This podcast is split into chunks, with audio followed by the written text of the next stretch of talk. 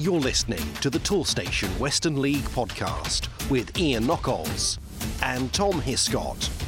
Welcome, listeners, to episode 12 of the Tool Station Western League podcast with me, Ian Knockolds, and I'm delighted to be joined on the line by the editor of the Tool Station Western League Bulletin. It is Mr. Tom Hiscott. Hello, Tom. How are you?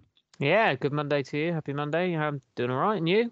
Oh, I'm not bad. I good. am. I'm not bad. Um, keep on keeping on, as uh, as the saying goes. The weather's got a lot colder, hasn't it, Tom? It has. It's suddenly turned. I think it was Saturday morning. I think I went out on a little little wander and suddenly was um yeah kind of regretting not having hat and gloves but i'd not needed that for for months so i don't know where that had come from but yeah seems to have uh taken a turn it certainly does the big footballing coat has come out it's big mm, footballing it coat has. weather listeners yeah. that's you know yep. don't worry about any blooming weather forecasts on the telly is it all you need to know is is it big footballing coat weather the Arsene and it is. a special one of those oh very much so yeah. very much so um now i thought of you this weekend oh in a good way, bad way. Well, wasn't there a big um, NFL game at the oh, um, Tottenham uh, Hotspur Stadium? They did play there yesterday. Yeah, yeah.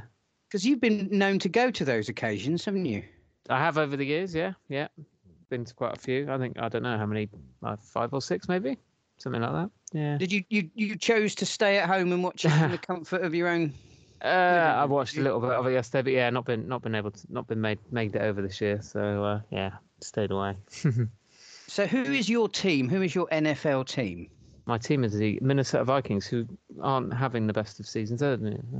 So so, middle of the pack, you'd probably say. So, nothing nothing special. I don't think you got many. Uh, don't don't think we got many hopes for the season, to be honest. So it is what it is.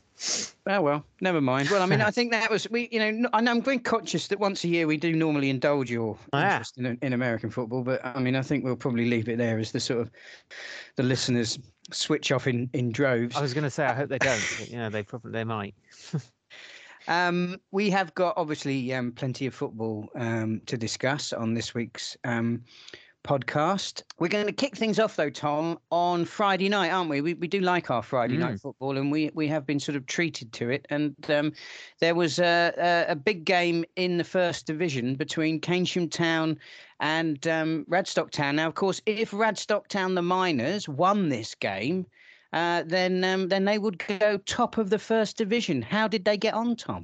They did just that, yeah, exactly. A lot of uh, yeah, big, big, uh, big carrot dangling for them, and they uh, yeah, they managed to come away with the victory that did move them into uh, yeah, did move them into top spot. Uh, a three-one victory. Uh, they came into the game with a ten-game unbeaten run under the belt, so they would have been full of confidence. And yeah, they were two goals ahead inside 11 minutes, so they were yeah, really, really started brightly. Jacob Reeder scoring twice, and yeah, really. Um, yeah, put put put Keynsham in their place a little bit. there was a uh, a first half stoppage time penalty then for me and Jeffrey that extended the lead, made it three goals to nil at half time. And uh, despite losing their clean sheet late on, it was um, yeah, it was Radstock who uh, took took home the three points and, as you say, moved uh, moved into top spot on Friday evening. Uh, now, for those of you who follow um, Western League football on social media, you may well have noticed that Radstock have been um, winning the social media war of late. They've been producing some outstanding um, outputs, some great video footage, some really enjoyable um, videos with um, um some familiar faces. Um, obviously, Ray, regular listeners to the podcast will know about Ray Johnson.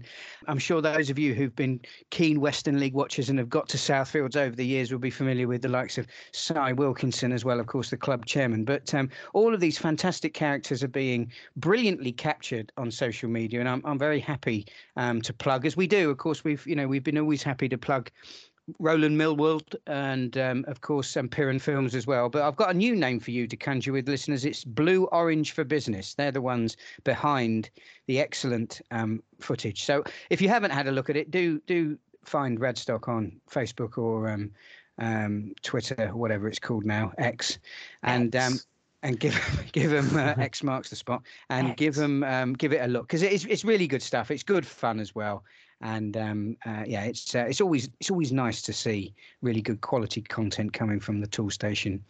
Uh, now we uh, will look. Uh, at the games that were played on um, Saturday, the 14th of October, of course, starting in the Premier Division. And normally we start obviously with the football. Um, today, we're going to start with a game that didn't get um, played. It was Torpoint Athletic. They were due to take on um, Barnstaple Town. And again, for those of you who follow Western League football on social media, I'm sure you will have seen the statement um, that was released by Barnstaple Town on Friday, was when I saw it. Um, explaining why that game with Torpoint had been um, had been postponed. Bill Wilson, um, the chairman of Barnstaple Town, um, was very kind to welcome me to his football club last season, where we did a bucket collection with with Mind. And as with so many people, I'm fortunate enough to meet through the Toolstation Western League podcast. Um, Bill is a man who I've kept up with. He's a fascinating individual, a real tour de force he was the first person I got in touch with when I when I read the news, um, because um, I know he's a man who takes his responsibilities at the club very seriously, and he's somebody that I wanted to offer my support um, in a difficult time. Um, Bill wanted an opportunity to come on to this week's podcast to thank the Toolstation Western League community and the wider football family for the support they've shown to his club. Now, I'm sure there'll be many people who are listening to me talking about this, having got a clue what um, the issue is about here. Um, so we will start the interview with me reading the statement that the club issued on Friday, uh, explaining why the decision had been taken um, to postpone that game. It is with great sadness um, that we are sorry to say that the club has suffered a bereavement this week where the young child of one of our senior players has died. Uh, we have therefore chosen to postpone this weekend's fixture at Torpoint as a gesture of respect. That was obviously the public face of, of what was going on at the club. What was what was from your perspective as chairman? What was going on behind the scenes? It's been an incredibly tough week uh, with one thing and another. And um, we were actually playing on Tuesday night at Cheddar in the Les Phillips Cup. And uh, Harry is actually injured at the moment, and um, he didn't play the game, but turned up obviously, and um, um, he got a phone call half an hour into the game to say that his daughter had been called into hospital again, and um, he obviously asked me if he could go early, and I said yes, of course. And um, the next morning, it was the really, really sad news, which has hit us all really badly. And um, you know, although he was only signed by myself um, in the summer, I met his wife and little baby when he signed at a hotel in Bridgwater, and um, so it's it's it's really got to me personally as well, and everyone else at the club, the players in particular. is a very intelligent young man. Um, he's 31 years old. He's a teacher. He, he, sort of became involved very quickly and integrated very well, and everybody likes him. And um, you know, it's just it's just so sad. I mean, we've all experienced things before in the game.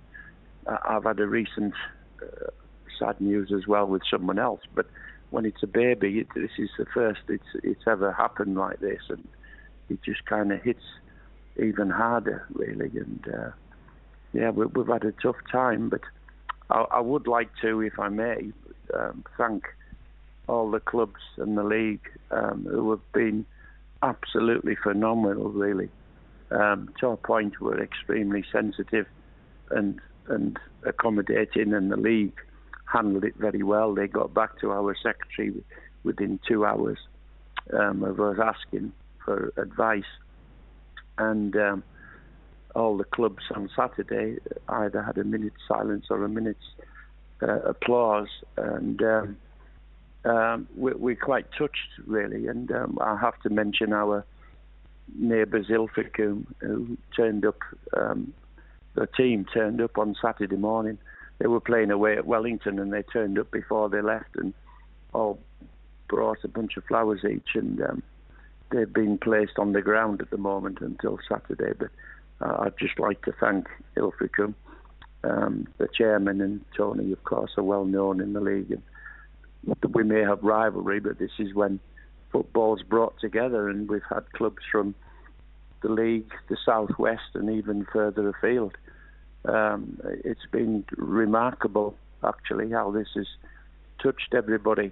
You never know what to do for the best. It's the first time I've been in this situation, and um, you don't know what to do, and you just ask people around you for advice. We had an emergency board meeting, obviously, um, to discuss what should be done, and we've asked the league for advice. They've been really helpful, really helpful, and um, we cancelled training obviously on Thursday, and the game on Saturday, and we've got a game at home this Saturday in the FA Vase, and it'll be strange. I just know it'll be strange. It won't be the normal local Devon big derby in the FA Vase, which would have been an extremely fantastic game to look forward to, and, and something tells me it, it's going to be a little sad as well. And uh, it's times like this when the result becomes academic. Uh, other things are more important in life, and uh, when it's a young young child like this, it just it just hurts.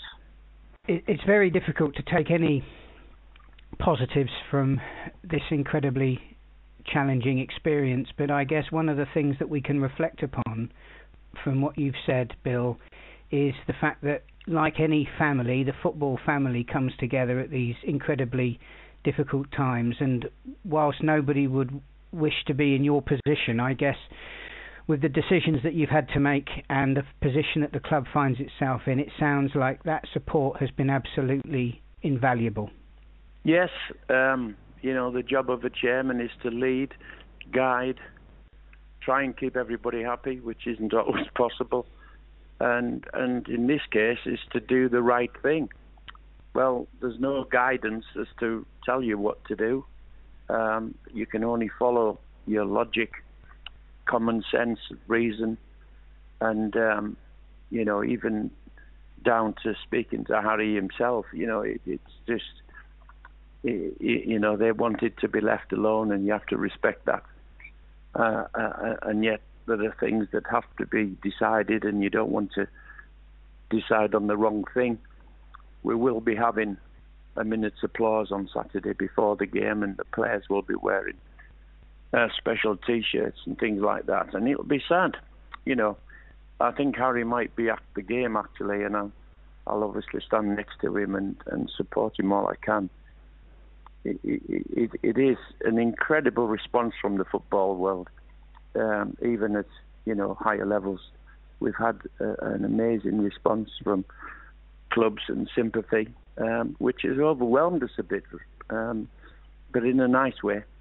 You can only do what you can do and guide people and try and keep a lid on everything and keep some common sense and reason to it all. And um, hopefully, time uh, they say is a great healer, but in this case, it's it's life changing for Harry and his wife, and um, it's something they'll they'll never forget. I think it's very difficult for anybody listening to this not to be moved, and obviously thinking of, of Harry and his family at this time. But I think you make a very important point that obviously, for obvious reasons, they want to be to be left alone. I mean, I've I've been, uh, I'm sure you know you've talked about being overwhelmed. I've been overwhelmed by the by the reaction that the statement that you made has received from across not only the Toolstation Western League but across the footballing family. I guess if there are people listening um, to this interview, Bill, who would like to send their condolences and, and share the fact that they that your club and um, are in their thoughts, is it best to direct those messages of support um, to Barnstaple Town Football Club? Yes, I think so. I've been bombarded with support and um, comments and texts and emails, um, which has taken over the last week. Um, I don't mind that in the least, obviously. And um, the Ilfracombe gesture has just moved me so much I could hardly leave a message for their chairman. I tried to call him and um, I was struggling. It's um, especially when I'd met the little baby myself when he signed. You know, it's it's all kind of relevant to the whole event and what's happened. And um, you know, I just want to thank everybody, everybody in the game and the people and the clubs that have shown gestures and support and even things on uh, is it called Twitter these days? I, I don't go on social media myself, but um, I, I've been told by my fellow directors and supporters, you know, how overwhelming it is. and um, even Mousehole, you know, last year's champions, we're very close to them. They're a lovely club, well run. They they did an amazing gesture as well. So I, I would like to thank everybody, um, everybody for your support, and um, you know, hopefully um, we can carry on. But um, the results become a bit academic now and everything, and you know, you know it's it's um, put things into perspective. But um, Saturday, it, I, am looking forward to it being out of the way. Uh, I think it's going to be a very sad day, but you know, for the fans, it's a big day. It's FA Vase is a big occasion. It's a big game for us, um, and and the boys are kind of we've a great group of boys at the club. I, I have to say we've built a, a good squad, and um, they all want to win for Harry's little baby, and that's what he would like.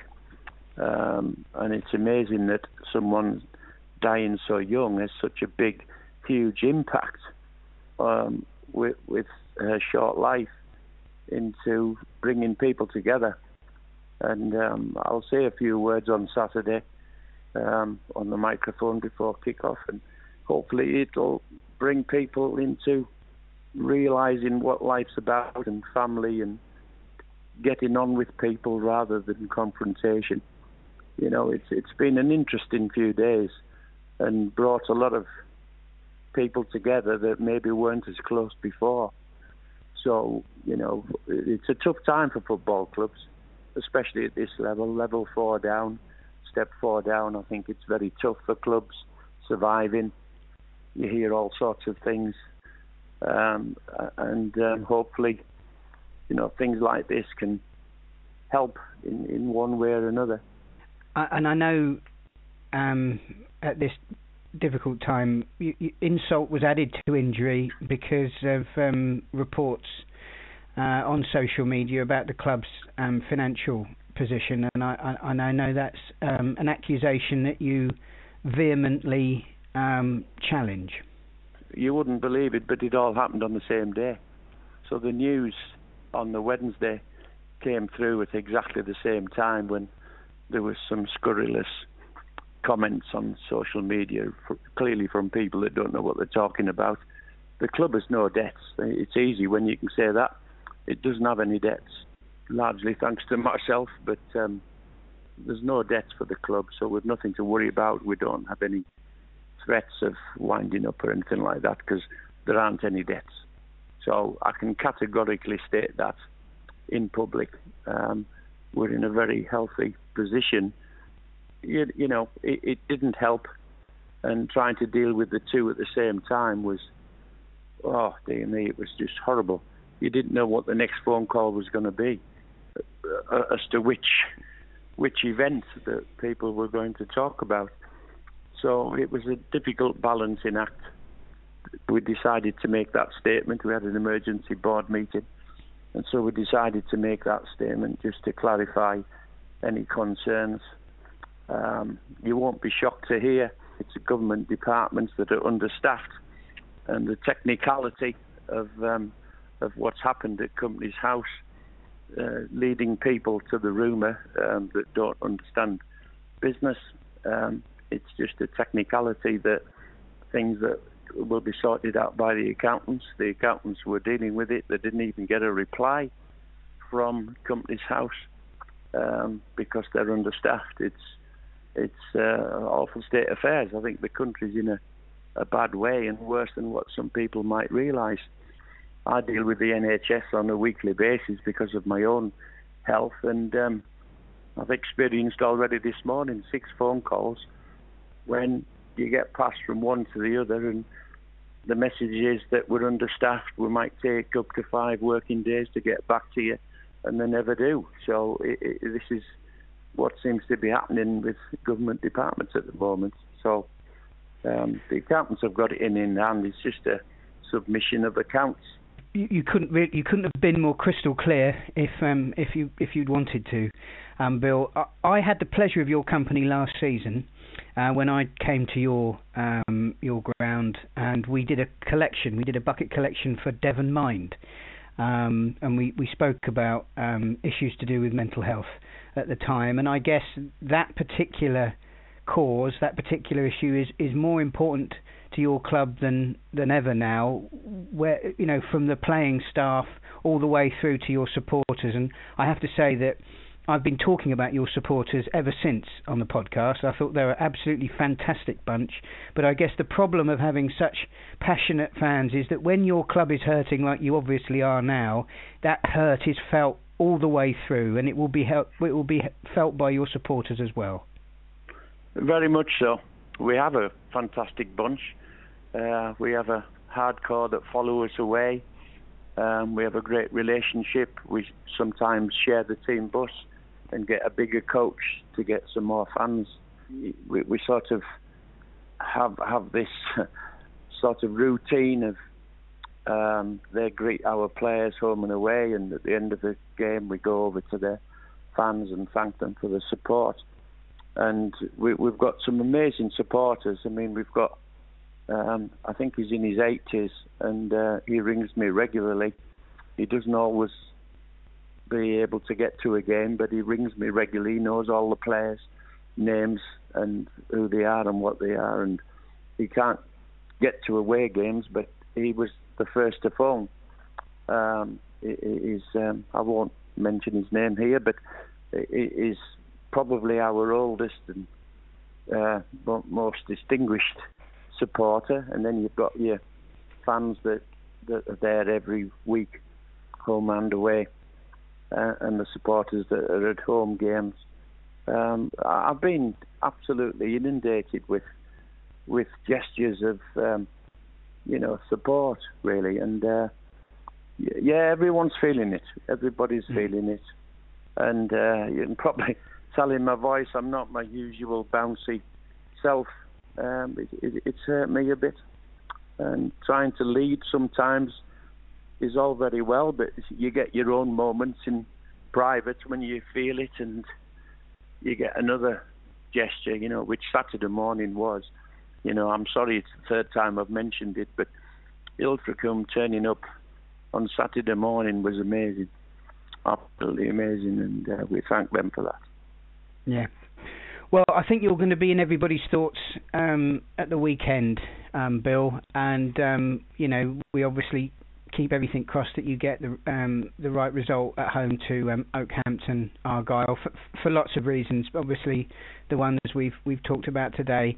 N- normally, um, I make a point of these interviews on the podcast being more upbeat but I think that everybody will appreciate why we've adopted the tone that we have today, and I think they will also appreciate the very powerful message um, that you've been able to share with us. And I'm pleased that the league and obviously other clubs, in particular Ilfracombe and of course Torpoint, um, have been so supportive of you in your hour of need. And Bill, you know, on behalf of all the listeners, we really are all here for you.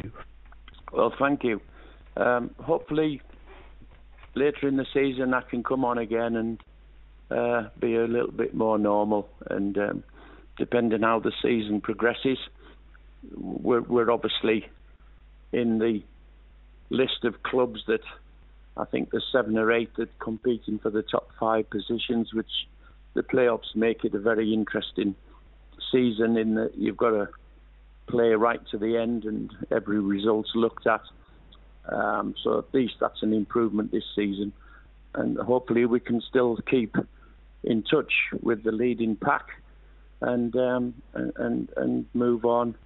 Uh, as for Harry, whether he comes back to play or he doesn't come back to play, it's too early uh, to have that conversation, you know, and we will respect whatever he decides to do. But maybe in two or three months or whatever, um, I can come back on again and and uh, be, be in a more positive frame of mind. My thanks to Bill for his time. And if anybody listening to that interview um, has found the issues that were discussed difficult or challenging, then um, in as part of our ongoing um, relationship with Mind, uh, and in recognition of last week's World Mental Health Day, there is a page on our Toolstation Western League website which details the contact information for the local Mind charities that we've been working with over the last three seasons, and also um, other support systems that the the league um, is working to put in place for clubs and for, for people involved in the league who who are who are finding a challenge with their mental health. So if if that's you, then please um, please take a look at that uh, information uh, uh, and hopefully uh, you'll get some um, help and support and advice um, for that on a very challenging issue. Right, um, we will return to the football, and we're going to kick things off with a seven-goal hmm. thriller. Mm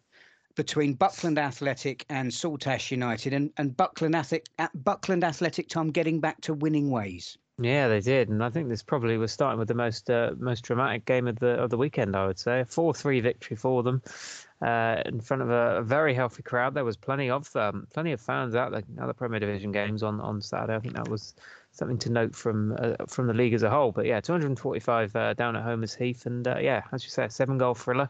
Uh, Buckland coming out on top. They did fall behind very early on, so I hope uh, hope the big crowd got in early. Uh, Kieran O'Malley putting Saltash ahead after just three minutes uh, before Buckland then hit back. Uh, they led led at half time. It was Kieran Bridger who who put them two one up after an earlier own goal.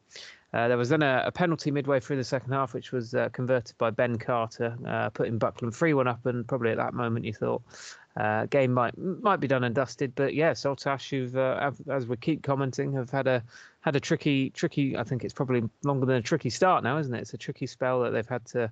Had to endure, but yeah, they came back into it, and full credit to them. They no no sooner had Jordan Ewing headed them one goal behind. They then got back on level terms. Uh, a spot kick of their own, uh, converted by Ewing. That was with the, the next attack after he'd already uh, pulled one back.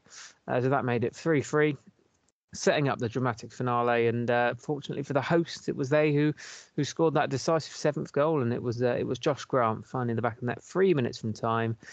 so goals at the start, goals at the end. yeah, an afternoon of of entertainment. But it was Buckland who ran out 4 3 winners. Now, moving on to what must have been one of the biggest upsets of the day, high flying Falmouth Town took on Shepton Mallet. Shepton Mallet haven't uh, they, have looked a shadow of their mm. of their hmm. former selves. I mean, we we heard from Aaron Sevier on last week's podcast. We understand that this is a season of transition. Well, that transition seems to have happened remarkably quickly. a monstrous crowd of 396 yeah. saw this, and I don't think that the home fans were expecting what Shepton delivered.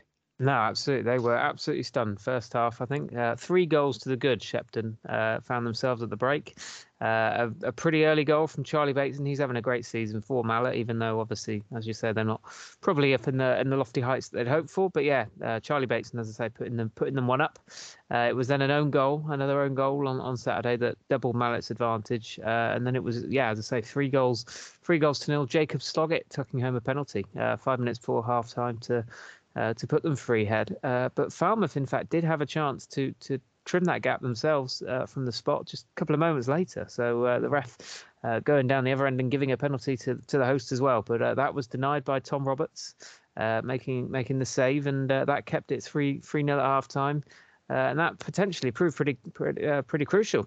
Jacob Grange uh, pulling a goal back uh, pretty late on, to be fair, for Falmouth. And uh, yeah, they suffered just a second league defeat of the campaign. So Mallet running out 3 1 winners away at Falmouth. Now, two teams that find themselves at the wrong end of the table are Wellington and Ilfracombe. Wellington buoyed by a recent victory over Welton Rovers. Ilfracombe have also seen an uptick in their results of late. So this was this was always going to be a big game um, for both sides, but it was the side from Devon that won out on the day, Tom. Yeah, it was, and uh, they had to had to come from behind to do so.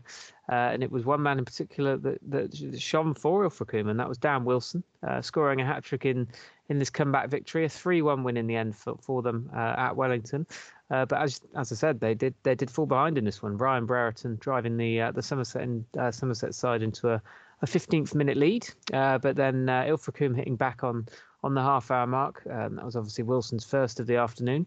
Uh, his second then came from the spot just prior to half time, so that completed their turnaround uh, in a pretty entertaining first half. Made it made it two one to to Ilfracombe at the break, uh, and then yeah, right at the beginning of the second half. So a, a real good Um, a real good moment around the around the half-time period for the the away side. Uh, Wilson uh, adding his third, uh, completing his hat trick, and that was how it stayed. So yeah, an important victory for Ilfracombe uh, by three goals to one away at Wellington. And finally, in the Premier Division, um, Street took on New Boys Brixham. Brixham have been in incredible form of late, Tom, and that form continued on Saturday. Yeah, it did. Uh, a two goal win, uh, 2 0 win for them, sorry, away at, away at Street. And uh, yeah, they've moved up. A, I think we're going to touch on the tables later, but they're up into, uh, yeah, pretty, pretty, pretty tasty position. Uh, obviously, they, uh, yeah, have a, have a, had a decent season last time out. And yeah, they've kept five clean sheets on the bounce, which has really helped spearhead this this good run. Uh, ben Aldous opening the scoring uh, inside the opening 10 minutes, and then it was Scott Robertson uh, just prior to half time uh, doubling Brixham's advantage. And uh, yeah, they held on uh, for the entirety of the second half. So 2 0 win for them away at Street. And now a message from our sponsors.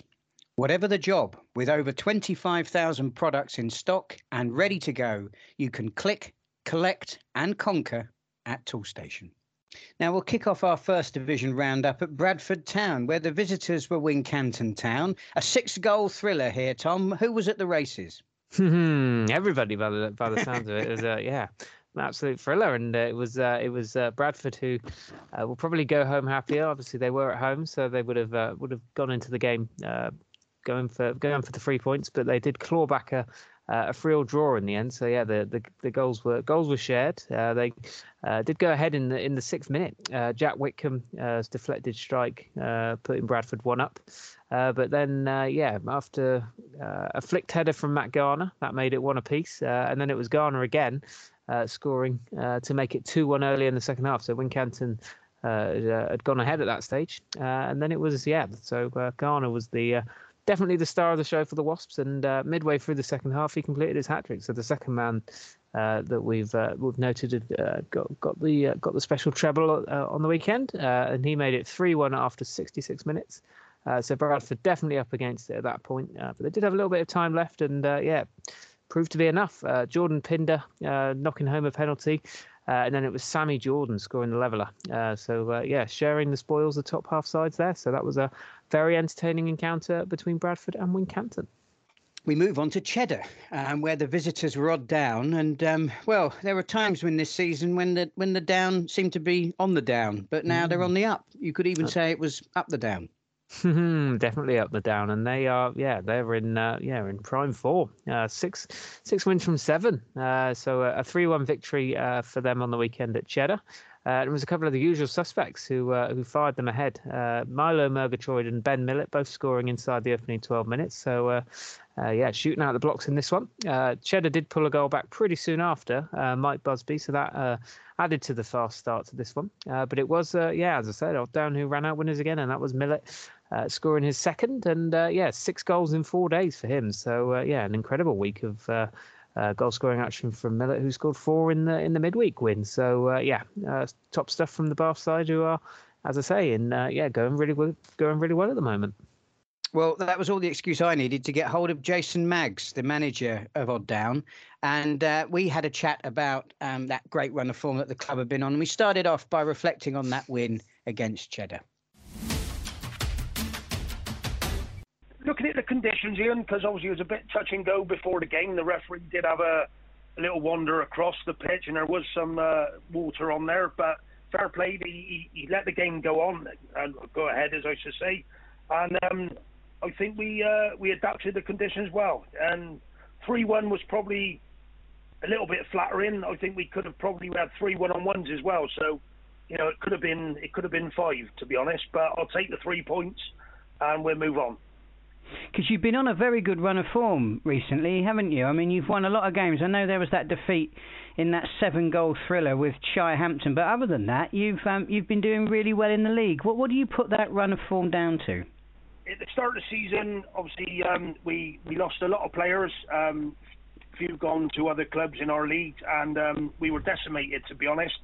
And it was a bit of a rebuild, and unfortunately, with a rebuild, it takes a bit of time for everyone to click and we took um, a few items in the in the start of the season: Brislington, Portishead, Bitton, Keynsham as well.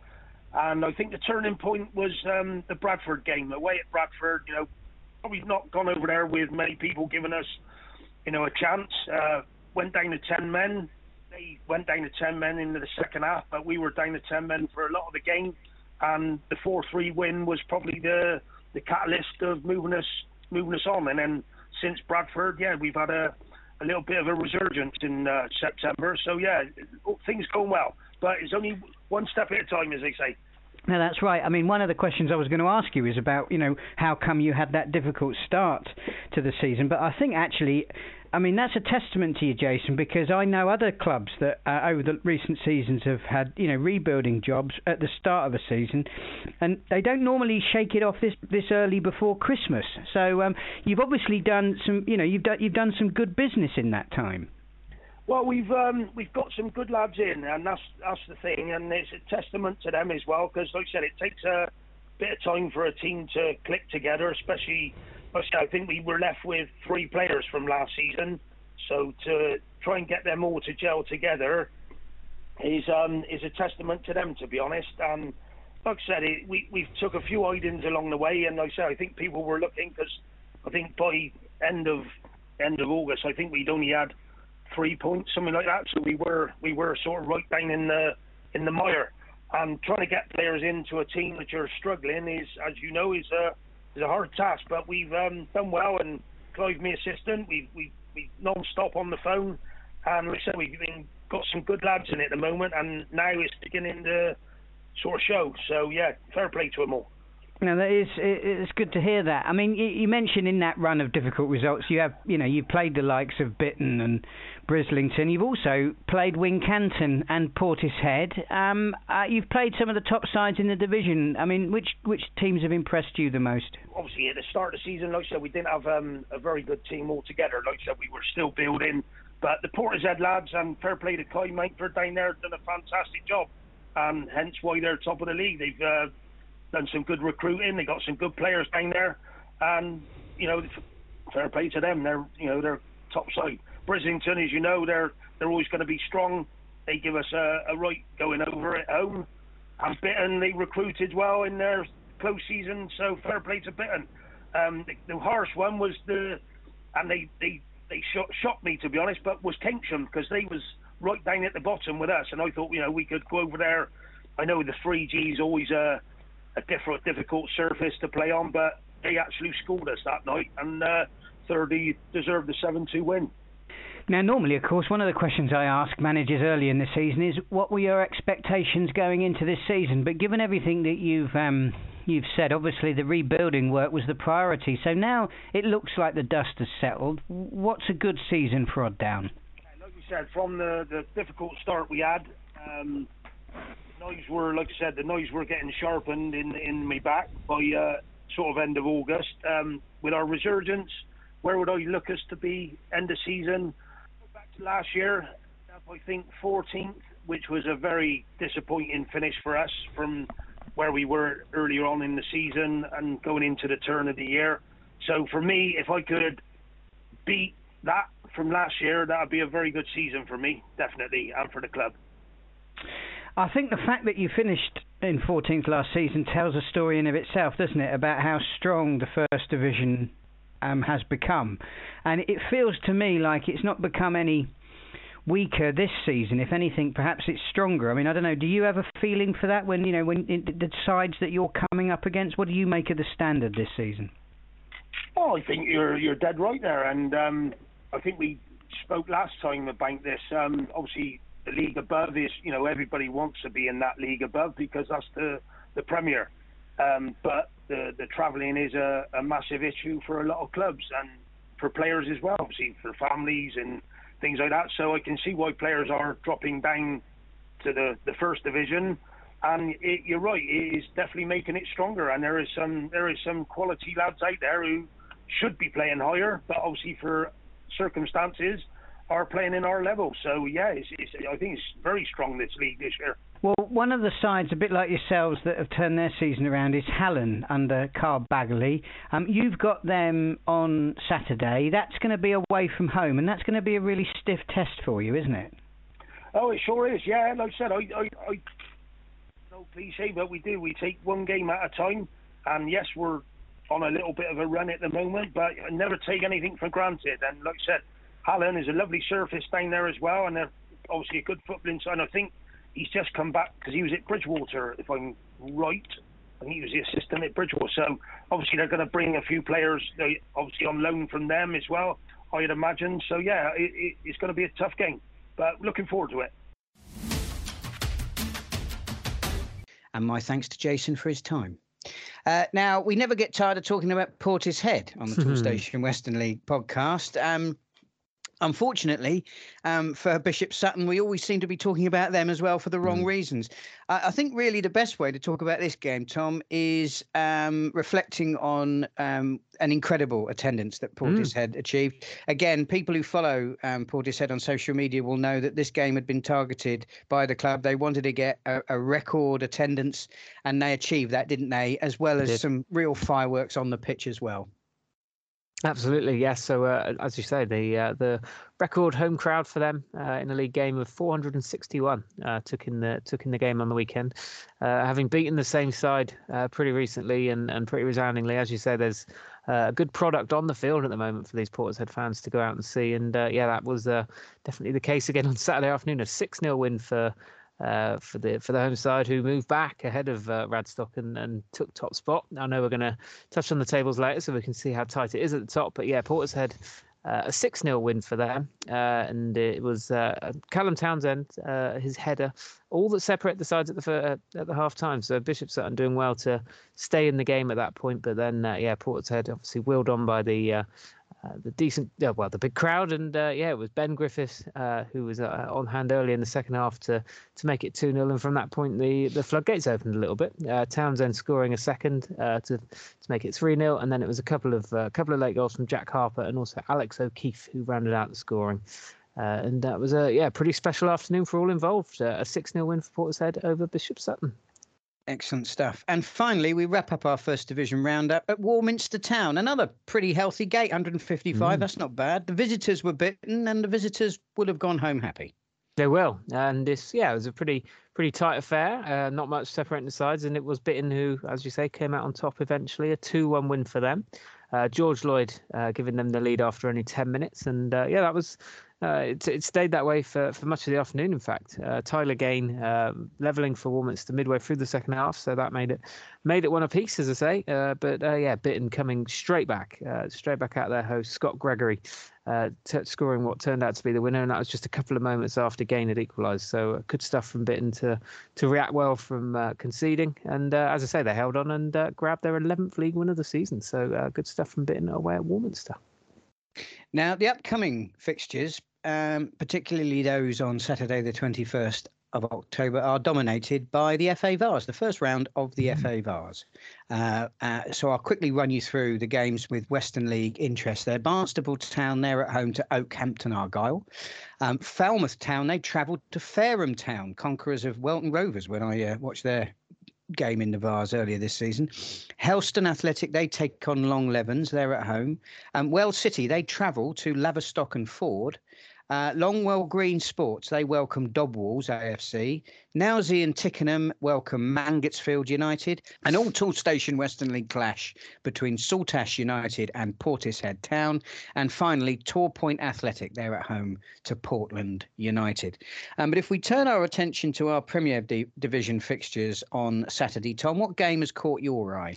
I've gone for so there's only three, but uh, I've gone for for Clevedon versus Wellington. Uh, I think the home side are going under the radar a little bit. Uh, they've won seven of ten, so something's going right there, uh, and they've only conceded six league goals from those ten games. So uh, they've got the best defence in the league.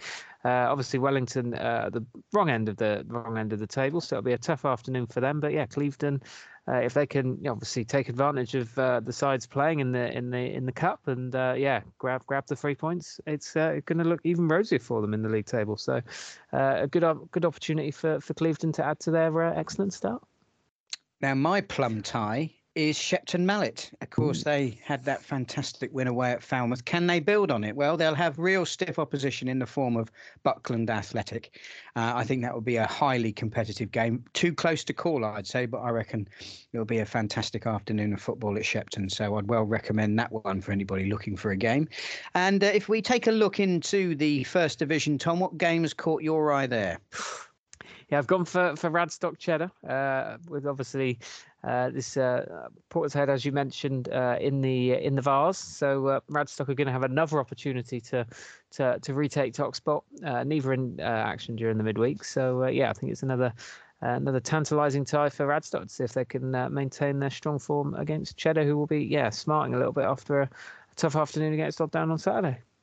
Well, we we find ourselves in a very bizarre situation, Tom, where, where you're the one plugging Radstock and I'm going to be the one pl- plugging Odd Down. I love it. Um, I love it. Odd Down. I mean, you mentioned yourself earlier in the podcast about the great run of form that they've mm. been on, and well, they're going to need to continue that because Hallen are undergoing a bit of a revolution under Carl Baggerly. They're a uh, a very difficult side to beat. So it will be a real test of Odd Down's um, current purple patch to see whether they can continue winning ways away at Hallen. That will be a, a good game to watch, I'm sure. Now we'll have a quick look at the league tables before we leave you, listeners. And um, Tom, do you want to take us through the runners and riders at the top of our Premier Division? Yeah, let's do it. So uh, we've got Helston, uh, who are in top spot at the moment. Eleven games played from them. Uh, they've won eight of those. Uh, they're on 25 points and they've got the best goal difference by uh, quite a considerable margin. So a good start from House. Another big win from them on the weekend. Uh, we've got Brixham. Uh, then, uh, yeah, as we touched on them, they're riding that big winning streak at the moment. They've played 13, so that is the most in the in the division, but they've won seven, so they're going going great guns, and they're on 24 points. That's one back from Helston, and also on 24 are Clevedon, uh, who I just mentioned there in in the in the fixture I'm looking forward to. They've played 10, so that's three less than Brixham. Uh, and they have uh, won seven as well. They're also on 24 points, and they are still unbeaten this term. So uh, brilliant stuff from the Seasiders. Uh, and then in fourth, we've got Falmouth, who are a further point back uh, on 23 points from 11 games, uh, and Bridgwater, who are who are in fifth, but they've only played nine matches, so a couple in couple in hand on most teams above them. they've played nine, as I say, one seven. Uh, 22 points and just one defeat. Uh, we also should mention Barnstaple. I know they, if you looked at the table, you think, oh, they're down in seventh, but only played nine. They've won five, uh, 19 points, and they are unbeaten as well. So, uh, yeah, lots of movement to be had. I mean, the top half are separated by just seven points. Uh, so, I, to predict that how this is going to pan out, I, I'm not sure I could, to be honest. I think even looking down at sort of uh, Ilfracombe and, and Nailsea and Tickenham, uh, bottom half, uh, I I couldn't rule them out having a run and being towards the top very soon. So, uh, but uh, that's how it stands at the moment it's grim reading for Millbrook. Um, 10 games played, mm-hmm. still to register their first points of the season. Wellington, they've played 11. They've got six points, the same as Oldland Abertonians, who've played a game more. And then Saltash United, um, they've played 12. They've got two wins. They've got eight points on the board, one less than Welton Rovers, who are in 14th. They've played 12 and they've got nine. So that is the foot of our Premier Division. Uh, and um, tell us all about the uh, well, the enthralling race mm. that's going on at the top of our first division, Tom. Absolutely, yeah. So we do have those those two sides that seem to be uh, switching spots every now and then. But and, unlike the uh, the Premier Division, it's pretty good in the First Division where we've got not much discrepancy between the amount of fixtures played. So it's uh, a little bit more uh, clear cut as to how how things are going. Uh, but at the moment, after 18 matches for most sides, uh, we've got Portishead leading the way, 14 wins for them. Uh, just one defeat, goal difference of 44, which is, is tops in the division, and they're on 45 points. So uh, yeah, going great guns at the moment. They suddenly, uh, sorry, currently sit top of the table. Uh, you've then got Radstock in second, as we've as we've been touching on. Also played 18, also won 14, uh, and they're on 43 points, so two back from Portishead. Uh, you've then got Brislington and Bitton, who've got a game in hand on the top two. They've both played 17 apiece. And Brislington are in third on 38 points, and Bitton further further couple of points back on 36. Uh, and then you've got Wincanton, who've definitely been at the races this this this season. 18 games played, 10 wins uh, on 34 points. So uh, yeah, that's the top five in in the uh, the first division at the moment. And at the bottom, um, Bishop Sutton, um, currently in 22nd place. They've got one point, and uh, there's already quite a gap between them and Cheddar, who are in 21st. Um, they've got 10 points from their 16 games played. Keynsham, who are in 20th, they've only played 13 matches, so um, theirs may well be a force. Um, position if they can um, start to improve their form. And um, Gillingham proving how important a win can be. Gillingham now in mm. 19th position, and that win at the weekend um, has um, has has taken them um, from 21st up to uh, uh, up to 19th. So uh, that just goes to show how you know what what can change when a couple of um, uh, when you get a couple of back-to-back results. So that's the foot of our first division table. Um, Tom, as we always do, of course, we are reviewing your excellent bulletin. Where can the listeners find that? Oh, yeah, that is on the uh, the Toolstation League uh, official website. So toolstationleague.com. Uh, you then go to the homepage. Uh, and you scroll down a little bit, and it's uh, it's on the left hand side. If you click on that, uh, there's a big uh, news bar, and that will take you to the latest bulletin that comes out every week. Excellent stuff, Tom. Um, thank you so much for your time as always, and I look forward to catching up with you on next week's Toolstation Western League podcast.